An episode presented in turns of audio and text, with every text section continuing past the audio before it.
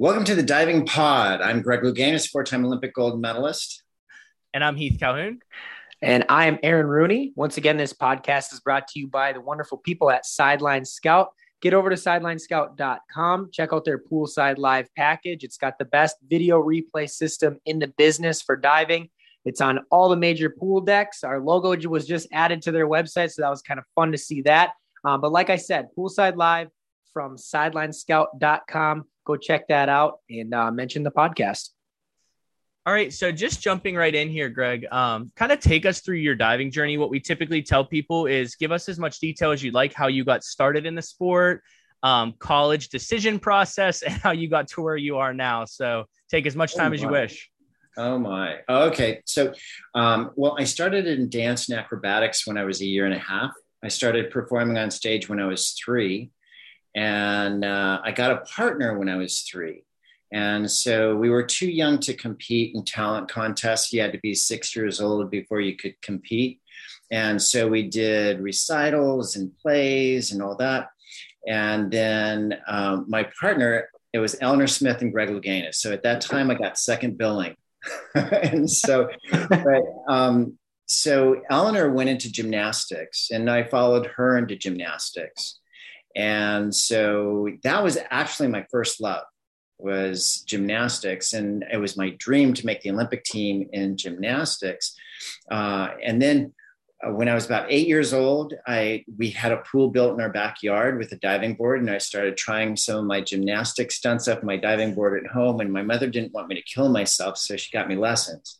So first day after lessons the coach there asked if i would join the club team and I said, I'd think about it. Because I mean, I was doing tap and jazz and acrobatics and gymnastics and now diving. So, you know, it was kind of crazy. And actually, I continued that until I was about 12 and I got Osgood-Schlatter's. Yeah. Um, water on the knee. Mm-hmm. And so my doctor said, well, you've got to quit the dance and acrobatics and um, gymnastics, but you could continue diving.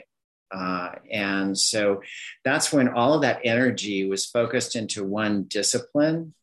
And so a year later, I became, I, I was world champion for my age group, went to um, uh, age group world championships. And um, then three years after that, I made my first Olympic team. I was 16. Uh, Montreal was my first Olympics, silver medal there. Um, and you know, it's interesting because I I never really thought I was good enough. Um, I really didn't feel like I really made it until years later. It was the World Championships in '82. I made you know two Olympic teams. I was world champion and and all. But at Guay in Guayaquil, Ecuador, I remember we were introduced for the finals in reverse order of finish. So I won the prelims. So I was introduced last. And uh, I remember Alexander Portnov was introduced as 19, uh, Olympic gold medalist 1980. And of course, I qualified for the 1980 Olympic team, but we didn't send a team. And then, uh, and then I was introduced, Greg Louganis, United States of America, uh, Olympic silver medalist 1976. And I was thinking, I looked over at Alexander, I was like thinking in my head, like, you won the gold medal because I wasn't there. and I, I just was like wanting to prove a point because I always wanted my performance to speak for itself. I didn't want to have to speak for my performance. And so, as it turned out, I mean, I, uh, was going through the competition. It was Guayaquil, Ecuador. It was a beautiful day, and I was just trucking along, diving really, really well. And then came down to the last dive and uh, front three and a half pike, and I looked at the scoreboard to make sure that it was the correct dive number, and it was. And I noticed my the score was flat. My score was flashing, so it was like I already won. I didn't have to do my last dive. So, and I think it's still the highest uh, point margin that any world championships has ever been won. But yeah, I mean, it was it was a process. It, it really was. Uh, as far as my collegiate decision, uh, I, I grew up in Southern California. And so I was recruited uh, by all the schools. And so I could pretty much go anywhere. But I wanted to go away, you know, to school uh, because I didn't want to stay in Southern California. I felt like there was people knew who I was and and all. So I kind of wanted to go away. So I went to the University of Miami for two years, um, and and also I was in the drama department. So it was funny because like in one of the productions that I, I was in Equus uh, at uh, in, at the University of Miami, and uh, it was I can't remember if it was a rehearsal or performance, but Jimmy Puig, who is the lead actor in um, in Equus, he played Dr. Dysart, and he said, "You know, I know Greg Louganis, the actor, but I understand you dive as well." I was like, "Yeah, yeah I'm kind of on scholarship for that here." So, you know, it. I always wanted to be accepted in whatever I did on my own merits in whatever I was doing, whether it was acting, whether it was dance, whether it was diving. Um, so that was something that was like really important to me. Yeah, absolutely. So, so going back just a little bit, I'm very curious as to if, I, if my memory recalls correctly, when you were eight, kind of getting the news that you had to stop some of those original passions. What was that like for the eight year old Greg to go through that? Well, uh, that, when I was 12, you mean? Uh, 12, sorry, yes. Yeah. Uh, with the Osgood-Schlatter's mm-hmm. and all mm-hmm. that stuff. Well, it was really frustrated because, uh, I, you know, it was a lot, it was pretty painful, you know, to go through that, that process and, um, you know, uh, and dealing with that. And so I was, know, I, I, you know, I was angry. I was frustrated. Um, there, I mean, there were a lot of emotions. I mean, I went through a really bad rebellion at that time too. Um, you know, you're going through your, you know, you know, your adolescence, you're, you know, just coming into your adolescence and hormones and all that stuff. I, so I, there was a lot, a lot of stuff going on at that time. Um, but, you know, at least I had diving and uh, and so then that you know kind of was a focused energy and i think sure. that's the reason why I, I was able to you know to be as successful as i as i was able to be right yeah. right so I regard you as the greatest of all time. And, you know, you think about other sports with Michael Jordan and LeBron James, there's always an argument, but for me, there's no argument for diving. It's, it's Greg Louganis. He's the one of one on the Mount Rushmore of diving. Um, what I would love to know and hear you talk about is how you stayed motivated and how you dealt with pressure once you finally broke through of what you said was okay i felt like i finally made it.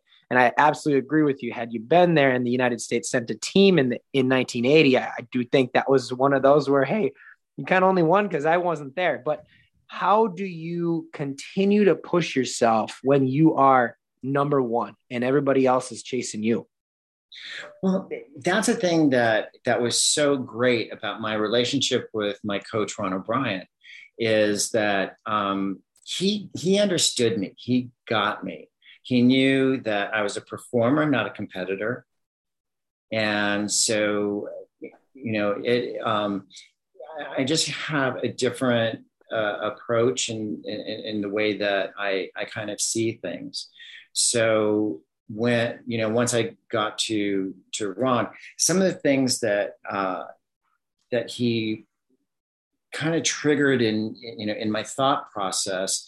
Um, he he told me that you know they're going to forget your dives, they're going to forget what you you did, but they they won't forget the records that you make. And so then it was kind of a journey to you know break initially it was cynthia potter's uh, record for national championship titles.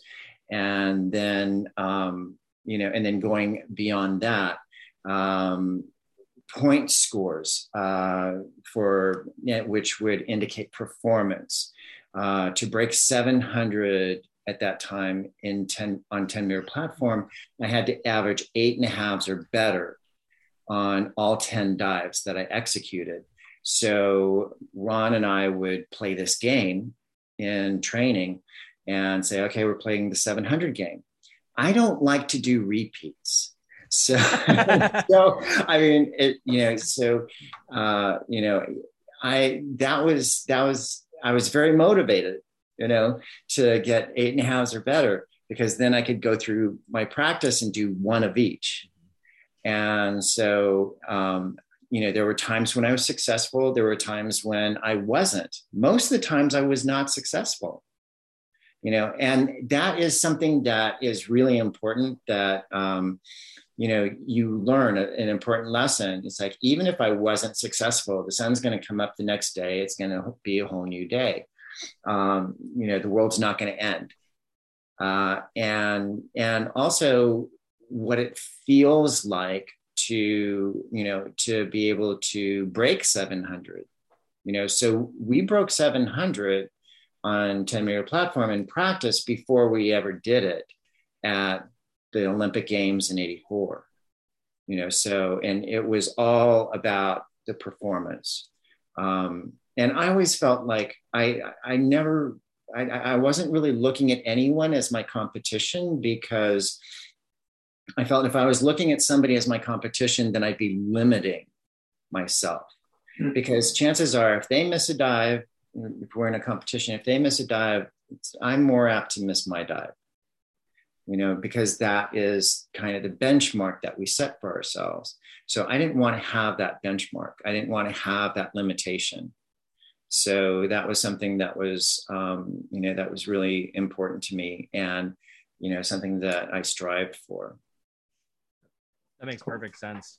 Um, you know, so talk to us a little bit about the 1988 three meter event where you did hit your head on 305B, reverse two and a half pike, and then having to get back up and do reverse twister to make finals and how that process played out. And then even going into finals, knowing you're going to have to redo those again. Right. Okay. So, um, well, I mean, when I took off the board on my reverse two and a half pike, I knew I was going to be close because I stood it up pretty straight. And usually, when you're close on a reverse two and a half pike, you worry about hitting your hands or your arm or something like that. So I made sure that I came out with my arms close to my body so I wouldn't hit my hands. And I thought I was well past the board as I was coming out. I thought, oh, got through that one. And then all of a sudden, I heard this big hollow thud. And I'm thinking, what the hell was that? And then I go crashing in the water and I realize, oh my God, that was my head. And the first emotion that I felt was I was embarrassed. You know, I was thinking, oh my God, you know, how, how can I get out of the pool without anybody seeing me? Because I was so embarrassed. Um, and of course, the entire world's watching. And so, so then, you know, I climbed out, you know, and, and also, um, you know, I was holding my head out of fear because six months prior to that Olympic Games, I was diagnosed HIV positive. And so at that time in 1988, there was so much fear surrounding HIV. There wasn't a whole lot of information about how you get HIV and also how you don't get HIV. And so um, I was also competing in a country that, had they known my HIV status, I would not have been able to enter the country, right. you know, because there were travel bans um, you know, surrounding HIV and AIDS. Um, so yeah, I mean, it was a really scary time. Uh, and so when that happened, um, Ron came to me and I saw some of my scores and some of them were zeros. And so I thought that I was totally out of the competition.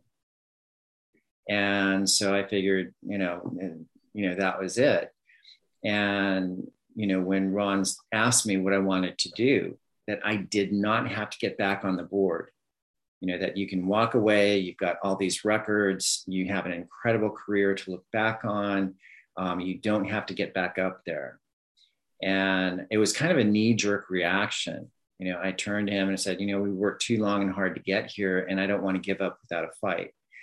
And so then he said, okay, so it's, you know, got my head sewn up. And then he said, let's take a walk. And so when we were walking, he said, Ah, oh, hockey players get 30 stitches and get back on the ice. You got five stitches in your head. It's nothing, you know. And we were just laughing. You know, he really kind of broke that tension with humor. And so then, you know, when um, when I got up on on the board for my reverse one and a half or three and a half twists, um, I was setting the fulcrum. They announced my dive, Greg Louganis from the United States, reverse one and a half or three and a half twists. And then I could hear an audible gasp from the audience because it was a dive going in the same direction. Yep. And I was like, okay, so, you know, I take a deep breath and pat my chest because I felt like my heart was pounding outside my chest. And so I patted my chest, and the people in the vicinity who saw that start, they laughed. They, you know, there, there was a little chuckle, you know, I was like, oh my God, he's scared, you know, and I was like, yeah, I am scared. I don't know what happened. And so that made me laugh. And so, you know, I was like, okay, you know, get set, reverse one and a half, three and a half twist. I said, you know what? This is, you know, I told myself, this is the Olympics. You can't hold back. And so, um, you know, said, okay, whatever's going to happen, it's going to happen. And I, I remember the one thing that my, that Ron said uh, before I went up, he said, just, just do it like you've been doing in practice. I was like, okay, I'll do it like I've been doing in practice. And so, yeah, so I did my reverse one and a half and three and a half twist. And I think it was like the highest scoring dive at that Olympics. I'm not, it, not sure.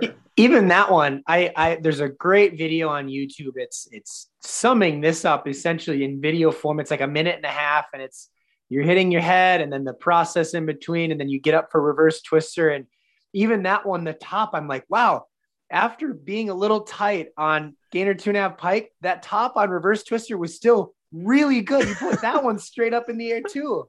It was yeah, and and Ron said you're still too close to the board. you know, he said you're still too close. So when it came to my reverse three and a half, he said, "Jump it out." it's like sometimes the best coach ever gives you the most simple correction. Just go out a little bit, so I'm happy. Yeah, yeah, yeah. So, so I guess you know my follow up question would be, what advice could you give to young divers who maybe let's hope haven't hit the board but are going through something they're really scared of and how can they work to overcome that? You know um it, you know it's funny because like uh, I, I i would get this question a lot you know with the young divers especially learning new dives and and all that. Um but uh the perfect example um, is a harry potter you know prisoner of azkaban you know, I, I usually ask the kids, okay, what's a Boggart? You know, a Boggart is a shapeshifter that turns into your greatest fear. Okay, how do you transform a Boggart?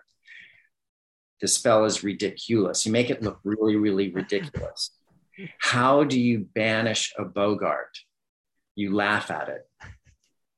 And that's exactly how you deal with fear because in what I would do is if I was learning a new dive, then I would go through my my visualization and visualize what I'm afraid of. Okay, visualize it. Okay, I'm afraid of smacking. Okay, I smack really bad. Okay, now I make it worse. I smack really bad and I bounce off the water. And then I smack really bad, bounce off the water and back on the board you know, I mean, make it so ridiculous that I can laugh at it because I know it's not going to happen.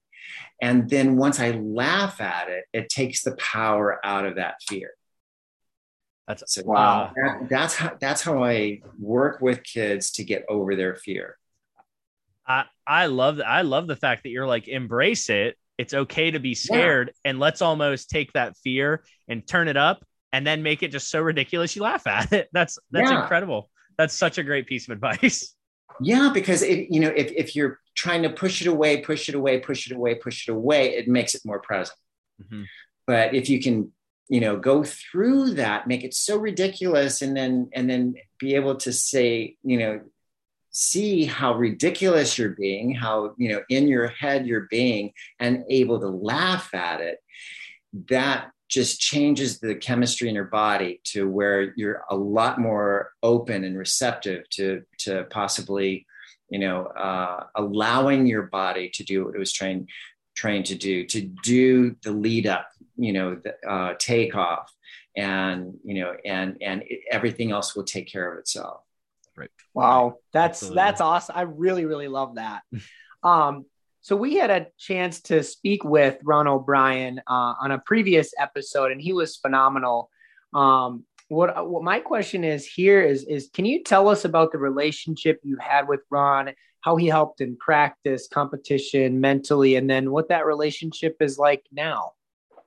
Well, you know, uh, with with Ron, our our relationship really grew because when I first went to him, oh my God, this is the god of diving, you know, the the, the god coach of diving, and so and, you know, um, he was just on this incredible pedestal. And then over time he it was like he was he was a father figure for me you know advising me um, you know how school's going and and and whatnot uh, uh, you know so just very fatherly. Uh, and then you know towards the and and also there was so much respect there for ron. I i, I never wanted to let him down. And so oftentimes like when when an athlete becomes friends with their coach then you know you try and uh, manipulate you know to get you you know oh i don't want to do this dive. Can can we not you know avoid you know a dive that's not your particular favorite?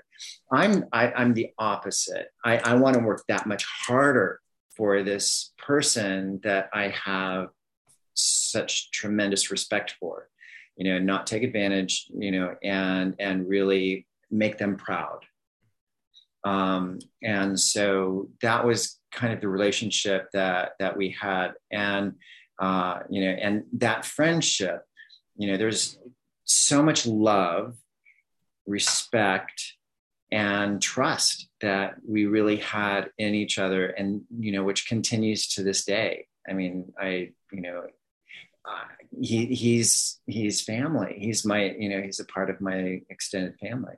Yeah. Yeah. We've opened up a relationship with Ron, uh, just, you know, calling each other and that kind of thing. And he's, he's phenomenal. Yeah. He's a wonderful, wonderful man. Yes. Um, and, and, and I also have, have to give out a shout out to Tim and Ann yes. O'Brien because, they, you know, because they had to, you know, share their dad with a lot of pretty incredible divers. Yeah. Yep. Well, it's it's actually really ironic. We actually were fortunate to meet uh, Mr. Tim O'Brien as well because the first time we tried to do a Zoom with Ron, he could not figure out the volume, and it was like he was whispering. And then Tim came over and helped him out the next week. It was it was wonderful. Um, yeah. So so when you look back at your competitive career, what do you think was the biggest attribute that separated you from your competitors? That kind of made that difference for you over the course of your career? Um, you know, I, I, I think I think a big thing is just not um, not seeing anybody as my competition. You know, I, I really because they pushed me to be better, and I was pushing them to be better.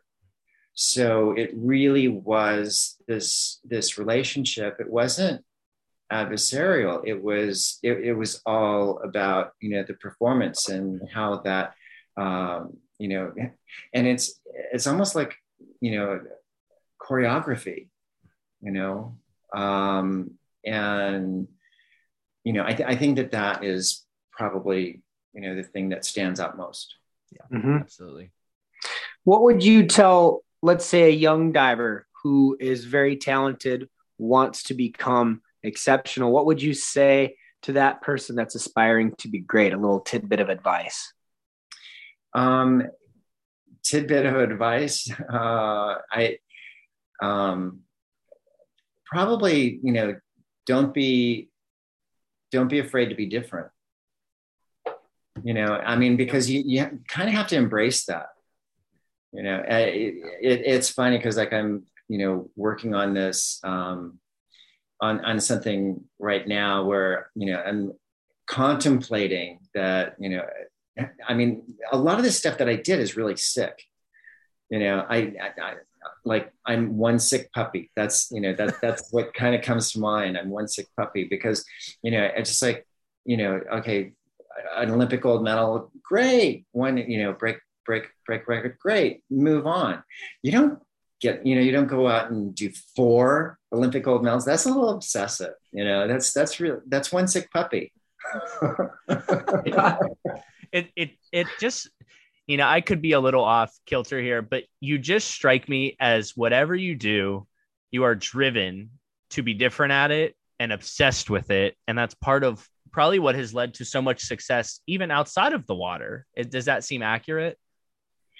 Uh, it, yeah, it could be. I mean, I, you know, I am an Aquarius and, you know, we're known to be rebellious, you know, little rebels. Um, and yeah i mean i think i think that you know that kind of runs pretty um you know pretty deep in my blood. Wonderful. So this next question is actually from uh, mr matt o'neill. He coaches at harvard. Um, he said legend has it you almost never balked do you have any tips for divers struggling with balks or advice for coaches to reduce this for the group as a whole okay so um, yeah ron says that you know he in the 10 years that he coached me, he could count on one hand how many times I balked.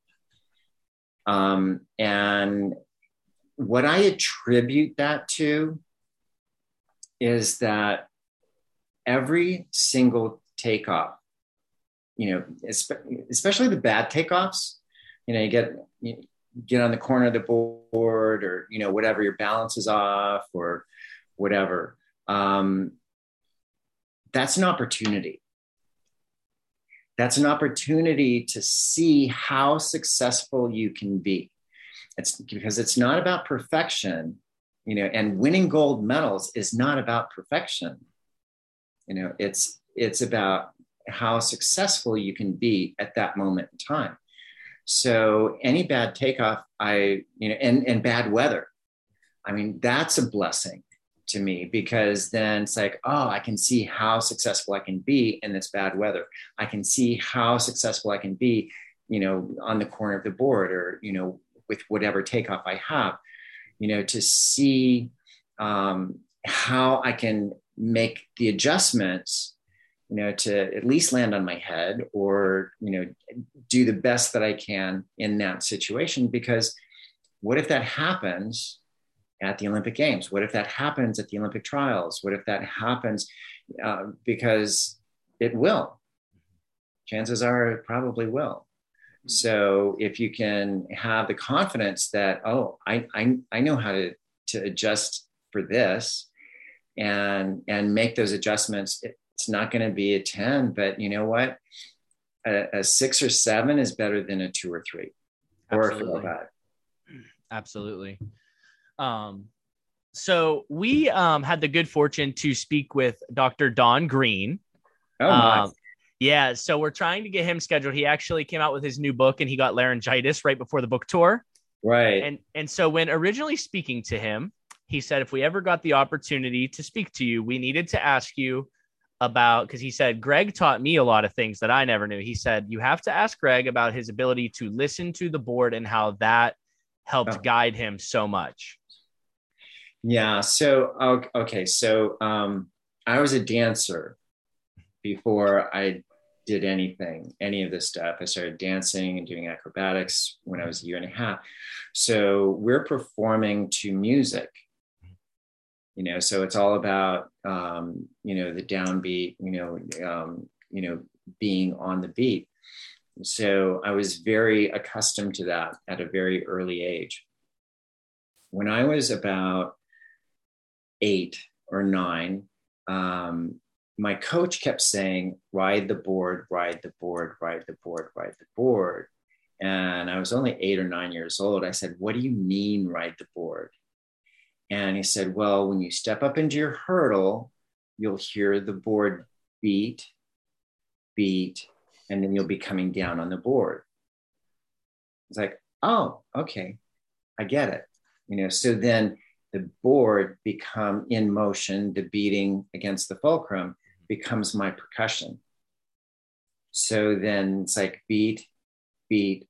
I know, I know timing, I know rhythm. And so I knew if I was going to be landing on the board to be in sync with it. If I was coming down onto the board too soon, I could bend my knees and delay striking the board so that I can be in sync with the board. So these are all little minor adjustments and things that I listen to um, as as a part of the performance, as a part of the execution. That that makes so much sense. That's and perfect. It, it sounds to me as well from that perspective when you were on your one hurdle leg driving up, you almost at that point, once you're in that part of the hurdle, you knew where the board was going to be, you know, based on both your takeoff from the hurdle leg and the sound the board made after that part of it. Is that mm-hmm. about right? You kind of knew where everything was?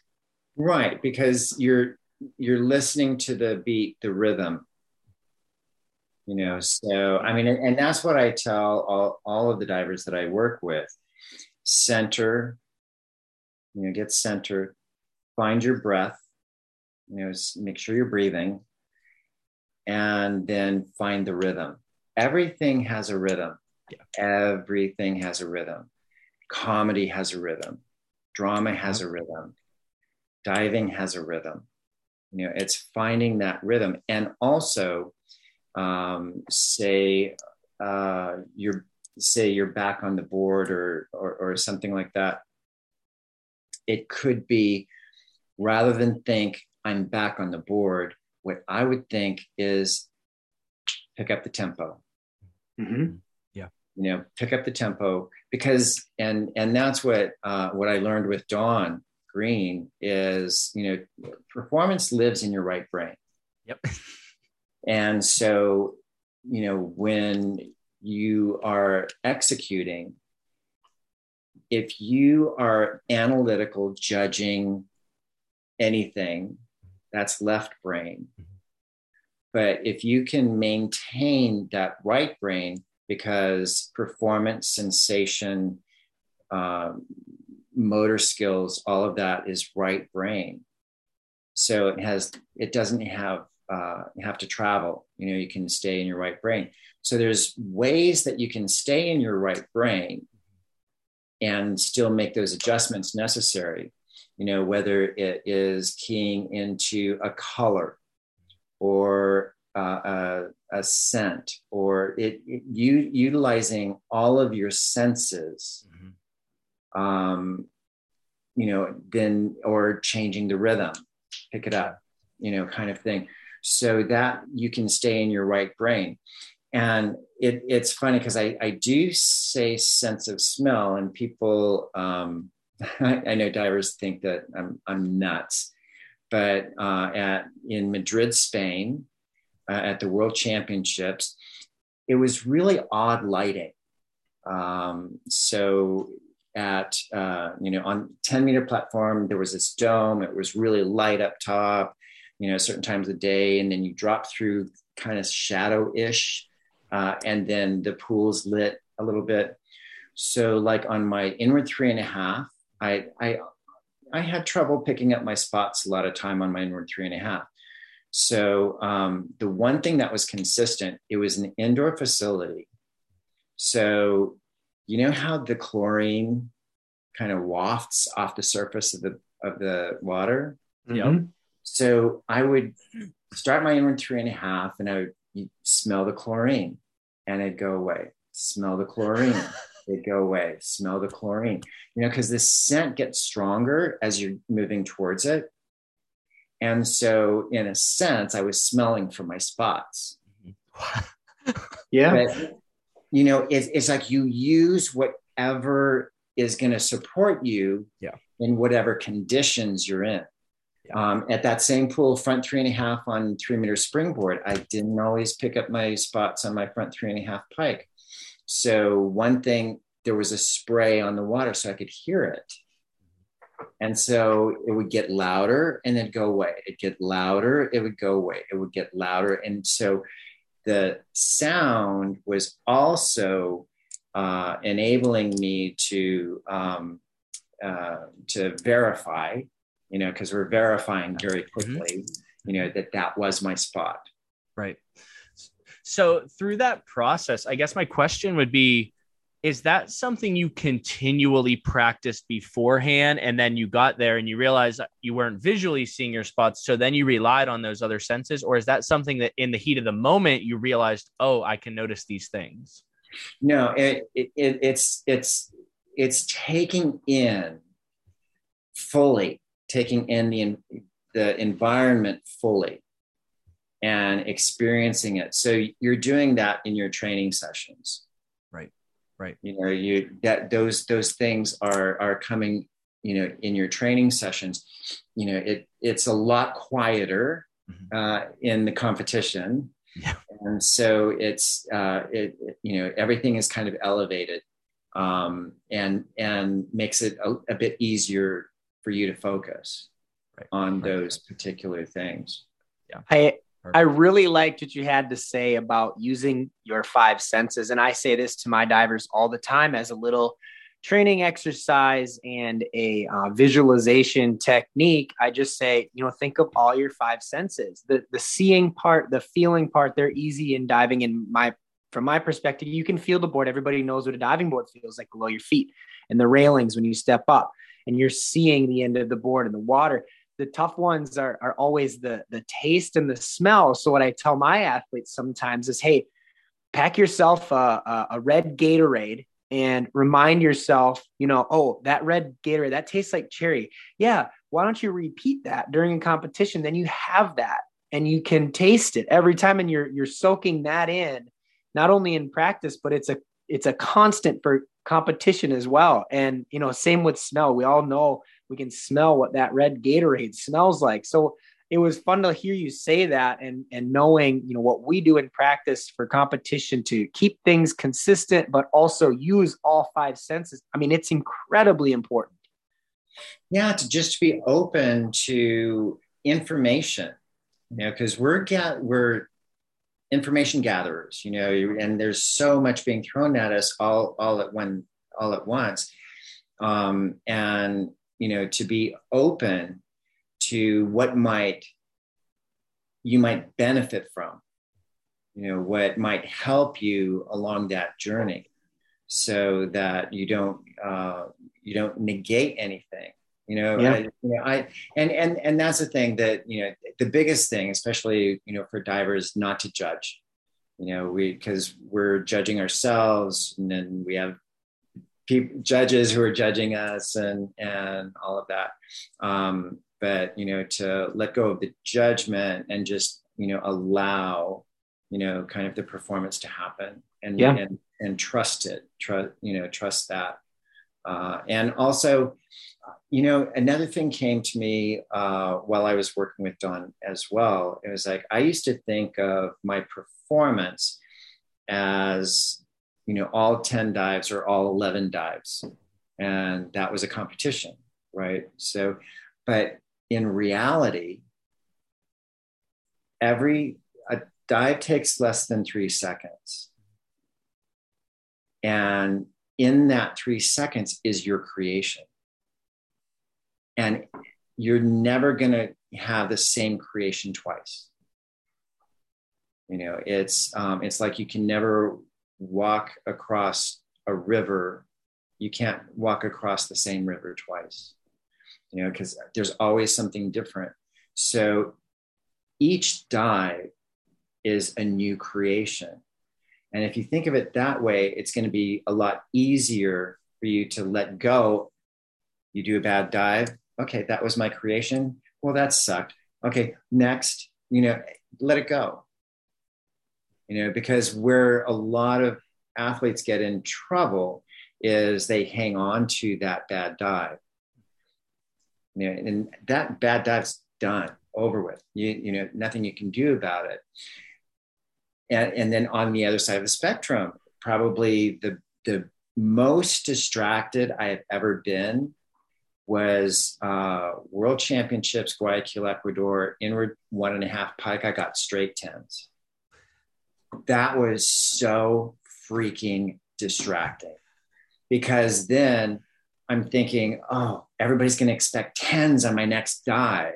And I had my arm stand cut through, and it was like, I didn't do a very good arm stand cut through.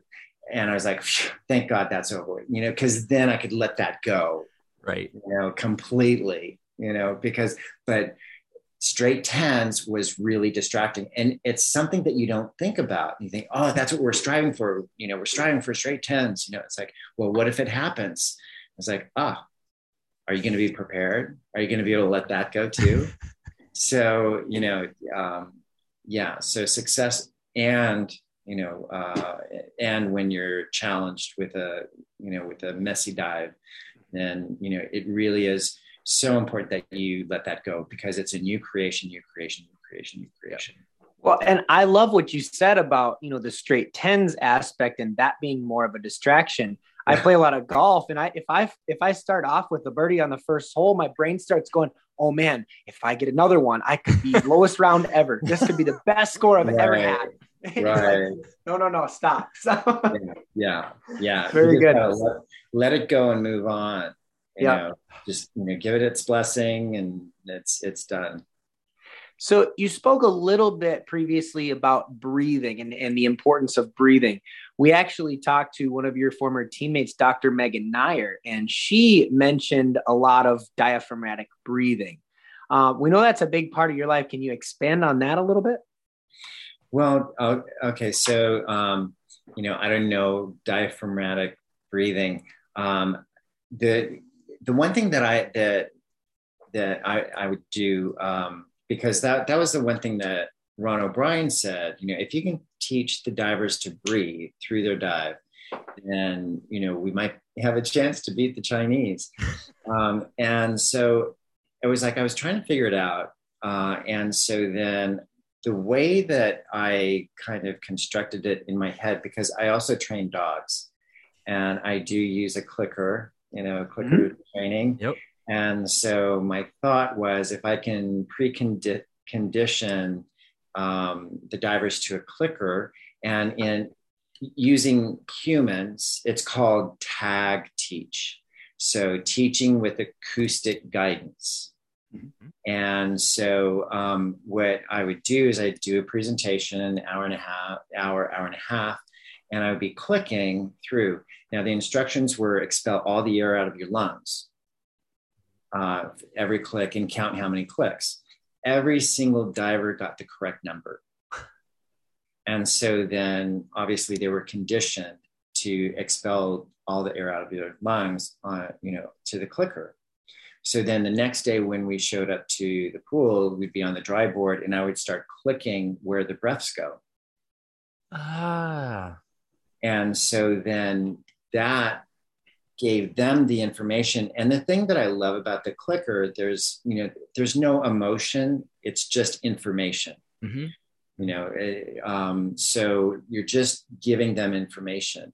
Uh, sometimes they they hit on the click or it it prompted them where where the where the breaths go and every single diver they stated how much easier it was how much how, how effortless it was you know to you know uh, for their takeoffs um, because their breath was supporting what they were doing you know and a lot of the divers do a lot of the breaths naturally.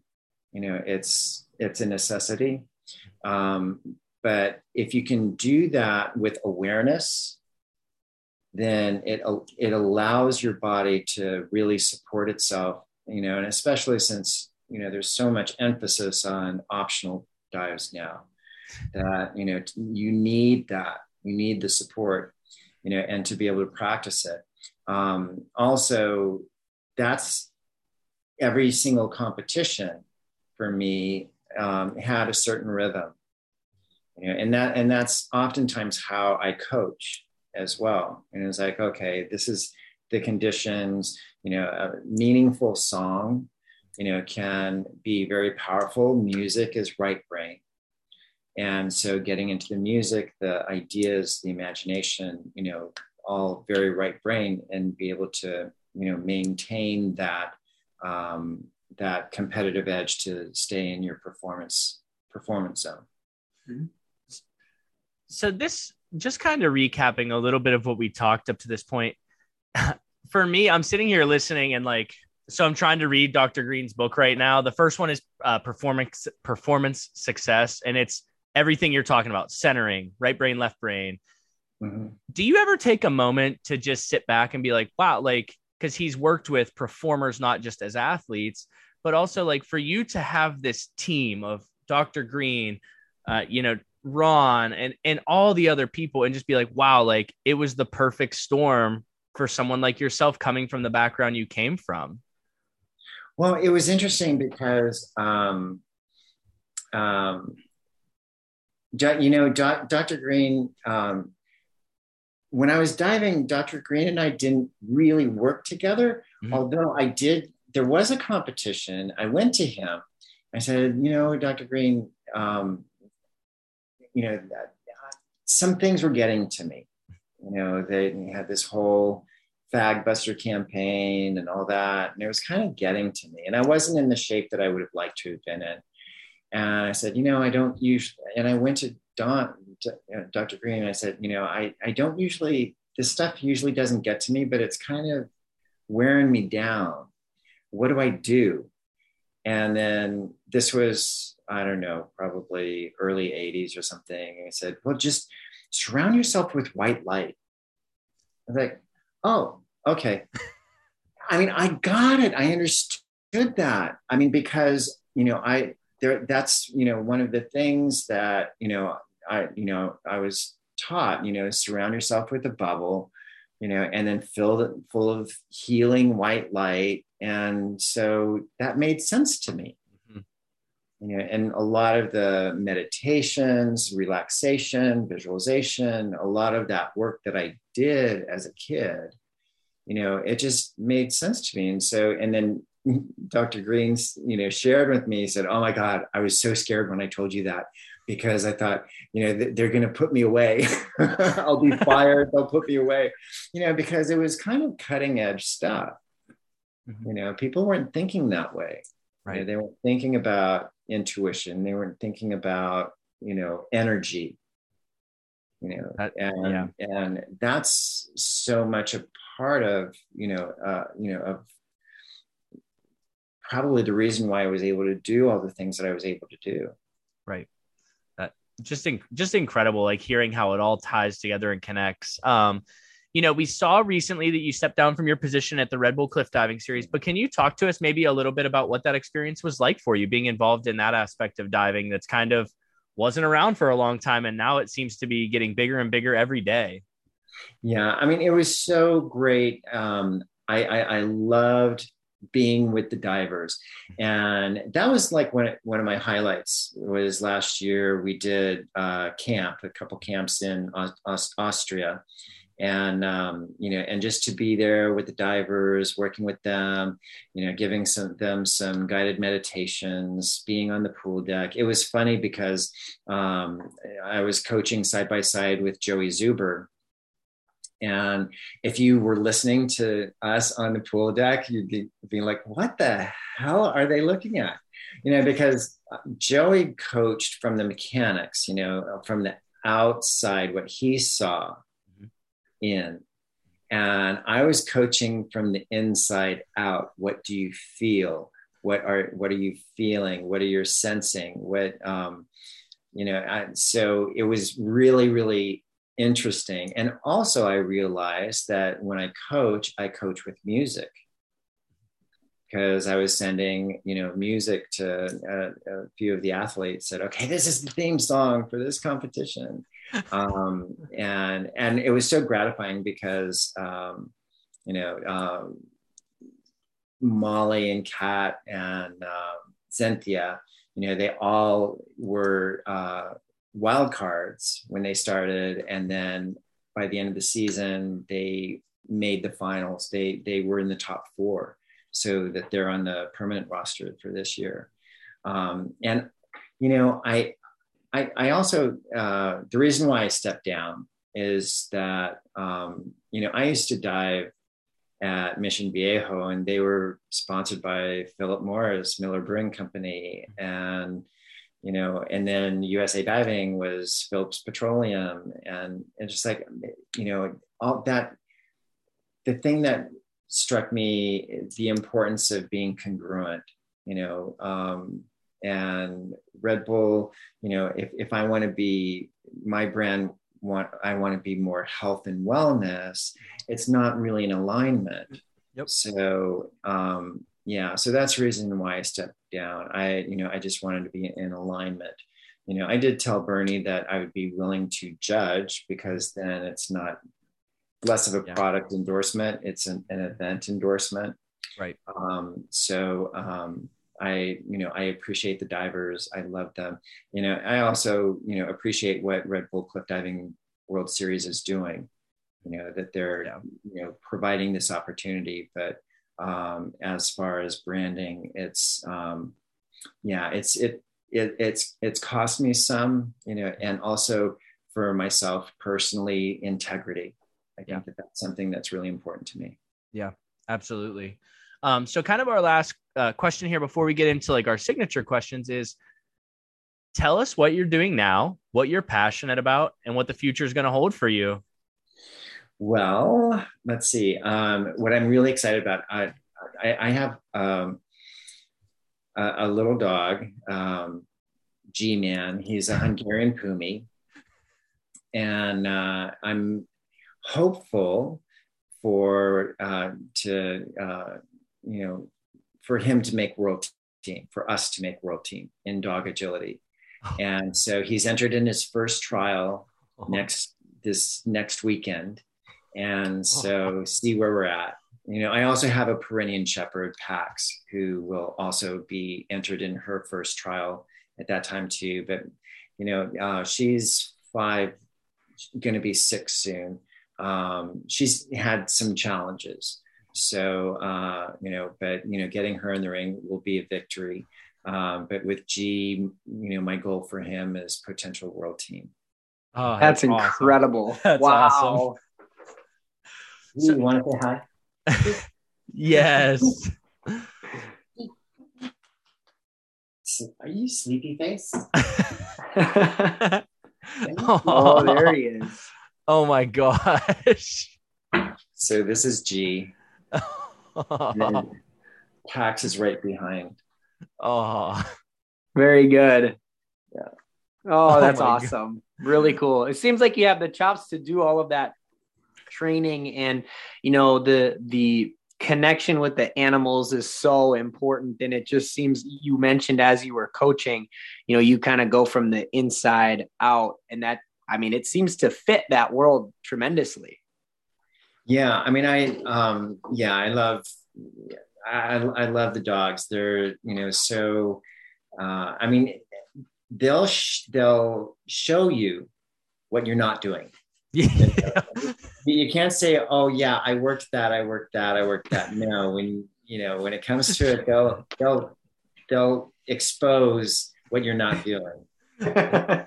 so, so I just uh, just thought of this is when you look back at the amazing life you've already led outside of athletics, what is something that stands out that you just look back and you're like, I can't believe I got to experience that? Um, you know, uh, I'd have to say I made my professional dance debut with Dance Kaleidoscope. That was an incredible mountain for me to climb uh, and just a wonderful experience. I did a one man show in New York, uh, and that was unbelievable. And I, I, I still, you know, like, I can't believe I did that. Um, yeah, so I mean, there's so many mountains that I've that I've climbed that I I never really expected to. Um, and just the gratitude and appreciation that I've been able to to to you know to do those things. And um, yeah and have those experiences. Uh, it's it is. I mean and and you know like i said i always wanted to be accepted in whatever i was doing you know for my own merits and what i was doing. I mean even like with the dog agility you know it's i i have to put in the work you know we we need to put in the work together to qualify so and it's it's it's such a honest pursuit i feel and, yeah. so really really um, embracing that embracing that challenge sure awesome that's awesome so we'll get into our signature questions here. I ask everybody who comes on the podcast. Um, we don't treat failure like a bad thing. We treat failure like an opportunity for growth. So mm-hmm. the question is, what is your favorite failure or your best opportunity for growth? Um, my okay in anything. In it could be anything. Yep. in anything. Oh, you know what? I'm not. I, am not good at finances. You know, I, that would probably be, I would say, my biggest failure. But it's, but like you said, it's a learning opportunity, mm-hmm. and mm-hmm. the the lesson that I'm learning is um, is that it's okay to ask questions you know it's okay to question it's okay to you know to investigate all of that stuff and and being um, you know being okay with that and and also um, not knowing something um, it you ask ask it, there's no stupid questions and and and also learning to be an advocate for yourself yeah you know yeah. Like i you know i because that's another thing that you know i've i've set other people up to fight my battles for me. And I was like, no, no, nobody's going to fight your battles like you will fight your battles for yourself. Yeah. Yeah. So that's, that was like a really, really huge lesson for me. Sure. That's incredible. We, we pretty much uh, built this podcast on asking questions. And so that was a, that was a perfect answer for, you know, everybody who's listening. That's they're, they're no stranger to hearing that come out of our mouths. Yeah yeah honestly uh greg like i i loved hearing you say that because i tell all my student athletes one of the biggest things that opened up like my worldview was asking for help yeah. like just once i started asking and i think it's being a young young male like and thinking i can get through this on my own yeah. and once i realized when you ask for help people want to help you and typically if yeah. you just ask politely the worst thing anyone can ever say is no and our listeners have heard us say that a million times like we've asked everybody that we've ever looked up to, including yourself, to come on the podcast. And we're like, well, the worst they can say is no. Right. And we have been, no one said no to us ever. It's and always been look yep. where you are. Look, yeah. look we're, we're in, all here together. we know? are interviewing the greatest diver ever. it's awesome. We're, we're embracing each other to lift each other up. Yep, exactly. Yeah. So I, I out of all the answers we maybe have ever heard, and it's no no shade to anybody, that might be my favorite answer we've ever got because that's yep. like it's how I live my life now. I just ask for help always. Yeah. Yeah. Yep. All right, my final signature question. Um, we we always just ask whatever diving avenue you come from, and you've come from a long line of both USA diving, um, NCAA, obviously FINA. So my question is, what can USA Diving do to improve? I realize that's really open ended, and you can kind of take that anywhere. Well, you know what? I I've been so far removed from USA Diving. I I really have through you know through all of these years. Um, so I have no idea. I don't know where they're at in, sure. in all of this stuff. So I don't yeah, I don't know. That's no, that's okay. That's, that's okay. totally fair. I, I, I absolutely respect that. So, as we transition here into these next ones, you know, as an athlete or even as a coach, what was your favorite drill to either do as an athlete or have your athletes do that you think benefits them the most? Oh, um, probably, um, probably some of the okay so um, there's this one exercise that I do. It's kind of a guided meditation. And so it is um, the, the visual visualization aspect of it is, you know, you get into a relaxed state. And then when you hear I am, you create this lotus flower. And the lotus flower can be any color, it's whatever you imagine. But the lotus flower is all the labels that you give yourself, that others give you, also your your shields, your guard, you know, all of those things that we kind of label, you know, like, um, oh, I'm shy, I'm this, you know, whatever that is, I am create this lotus flower. And then you set it on the water and let it go. So I am, let it go. I am, let it go. And we do that for about 15 minutes. So by the end of it, you're empty. You've let all of the all of that stuff go, whether it's self-imposed, whether it's put on you by other people, expectations, any anything like that. If it's guards that we put up, you know, out of defensive, you know, being defensive, but just letting all of that go. And that, I mean, a- after doing that exercise with a lot of, you know, a lot of the responses are, oh my God, you know, I feel so relieved. Some, it's very emotional because there's so many things that we try to hold on to, you know, that aren't serving us or things that we think are serving us but really aren't or that you know it's really somebody else's idea not ours and who we are at our core. So to get to the bottom of um, of where we are who we are and to be able to embrace ourselves for you know the flawed individuals that we are I love that's awesome. I like wrote notes down on it. So that way I'm like, okay, try to figure this one out. I'm like, that's that's incredible. Um yeah. so so throughout your life, what has been the best advice you have e- either given or received? And it does not have to be athletic related. Whatever you think is the best advice you've either given and or received. Um the best advice that I've given or received. Um I think I, I think the important thing um okay, uh, you know, and this came to, I, I was on a hike and I came across this snake skin.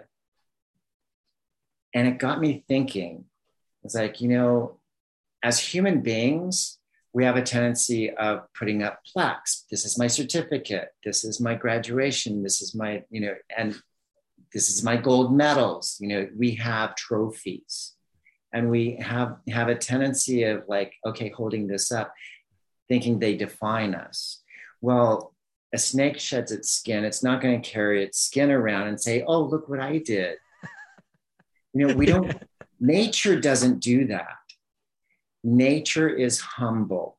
Mm-hmm. you know and that's one thing that people I, have been asked how do you stay so humble? Mm-hmm. nature is humble. You know if we allow ourselves to you know let go of you know the good and the bad you know and you know become something new.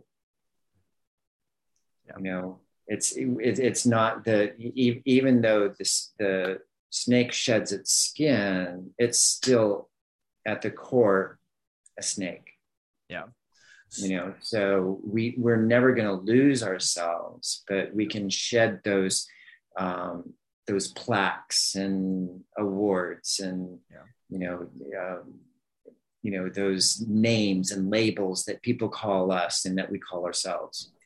Right so that kind of um, it just made me think of another question we actually just recently asked this question of uh, nick mccrory but when you decided to retire from the sport of diving did you struggle with that being part of your identity such a big part of your identity for so long and then transitioning away from that was that a struggle for you and how did you deal with that You know, um, okay, so I got really busy. You know, after the Olympic Games, I got busy. Well, you know, I was also dealing with, uh, um, uh, you know, getting getting myself out of an abusive relationship. So that was, you know, that was pretty present um, during that time. But you know, I got busy with other stuff like um, doing the acting bit. You know, um, you know, uh, so yeah. So I, I got busy. I think in the busyness, I I lost what was important to me because I was I also had people around me saying, "Oh, you need you should do this. You should do that. Oh, you've done this, so you have to do this." You know, so I allowed people to kind of run my life and tell me what it, and they they tell me what I liked and what I didn't like. You know, and it's like, you know, and and so I allowed that to happen, and I take full responsibility um, and so I allowed that to happen, and it it started felt feel normal. And so I have a manager now, and she says, "Well, what does Greg want?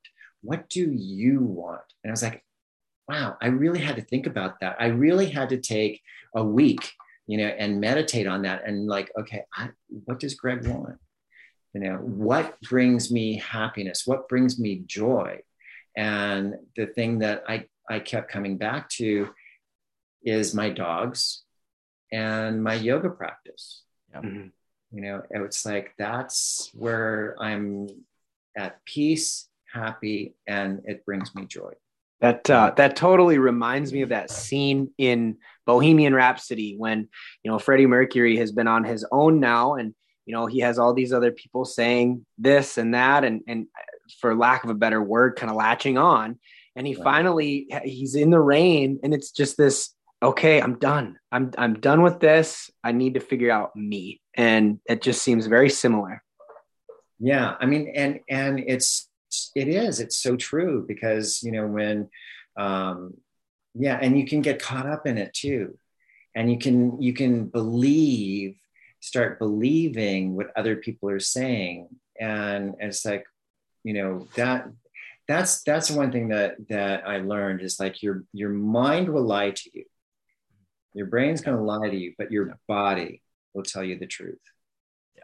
So yeah. that's that. and that's why I uh, I appreciate my yoga practice so much. Is that I tap into you know into my body. It's like okay, if I have a question, if I'm on the fence about doing something, it's like okay, what is my body telling me? You know, and your body will tell you, say, you know, oh yeah, this is something you you really want to do, something that you should do. Um, but you know have the reasons for it so that you can commit and you know and be all in you know rather than one one toe in and one toe out. Yeah absolutely so our last question for the evening is who would you like to hear us interview next who would i like to hear you interview next um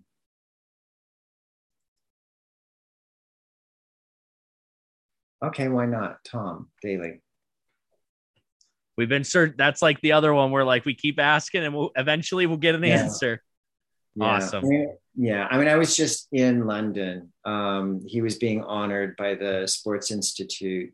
Mm-hmm. Um, uh, yeah, Sports Industry Awards uh, for his contribution uh, in, um, you know, uh, being out and, and, and all that and just a sweet, sweet young man, now father, which yeah. is, really kind of blows me away.